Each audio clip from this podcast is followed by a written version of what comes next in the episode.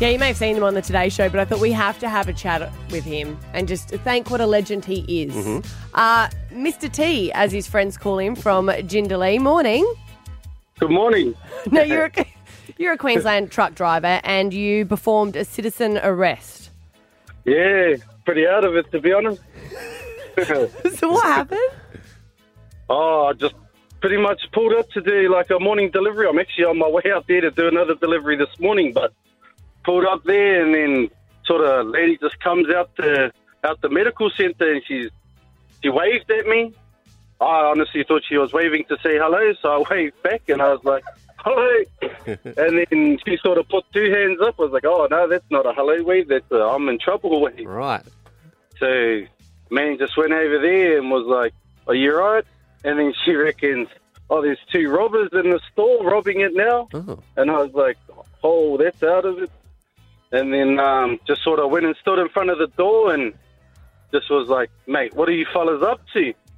And then um, they sort of started just walking towards me, bro. And I was just like, "But I don't know if these fellas got like knives or anything. Yeah.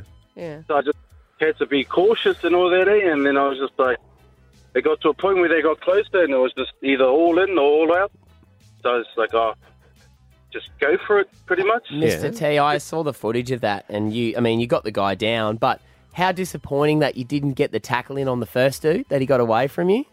Yeah, that was pretty disappointing, eh? I, I, I, kind of honestly didn't expect him to just run off like that. Yeah. Yeah. to be honest.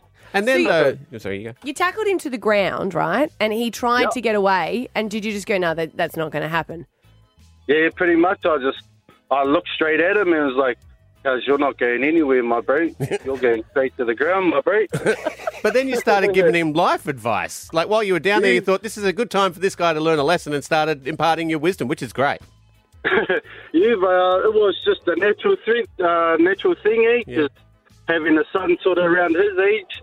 I was like, bro, what are you up to? You shouldn't, you shouldn't be hanging out with these these drop kicks over here, bro. You should, you know, you're you're a young fella. You should be trying to do great things with your life, I suppose. Mm. You know, especially for the youth of today, eh? Too, too many of them getting in trouble. Well, I reckon anyway. Yeah, that's true. Do you think he took any of your advice on board, Mr. T, or do you think he's going to stay with a life of crime? Uh, to be honest, bro, I, I'd like to hope uh, he does. Uh, I, I guess time will tell. To be honest, my bro. Yeah. Uh, hopefully he does. I, yeah, I think I want to give you a call when I need life advice. yeah. You got my number now. Where you go? Oh, you, are. You know I more, will. More like I might ring you in the middle of the night when I think there's an intruder, Mr. T. You'd be like, hey, you, you're a Jindalee, just nip over to Oxley. I think someone's breaking in. yeah, both two days. I've, uh, I can make it there in about five minutes. Yeah. Is it true that he offered you a bribe as you were sort of like, I guess, holding him down on the ground?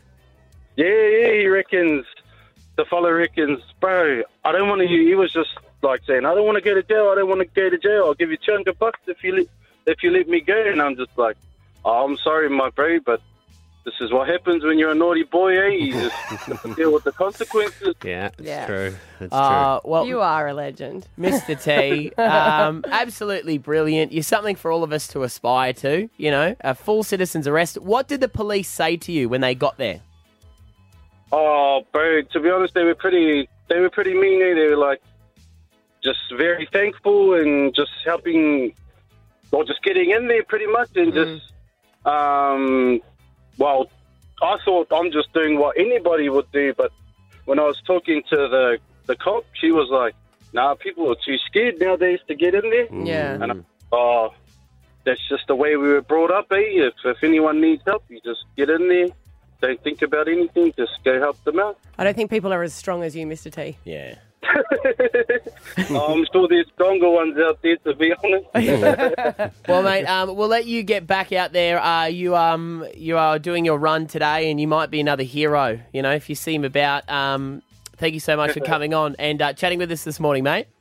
no, thank you so much. I appreciate it. And thanks to everyone out there for the love and, and the support. Appreciate it so much. All right. Not all heroes wear capes. Some of them are delivery drivers too. That's right. There Thanks, he is. T. Mr. T on the air with us, um, who made a citizen's arrest in Yarrabilba over the weekend. It's Stav Abby and Matt at Hit 105.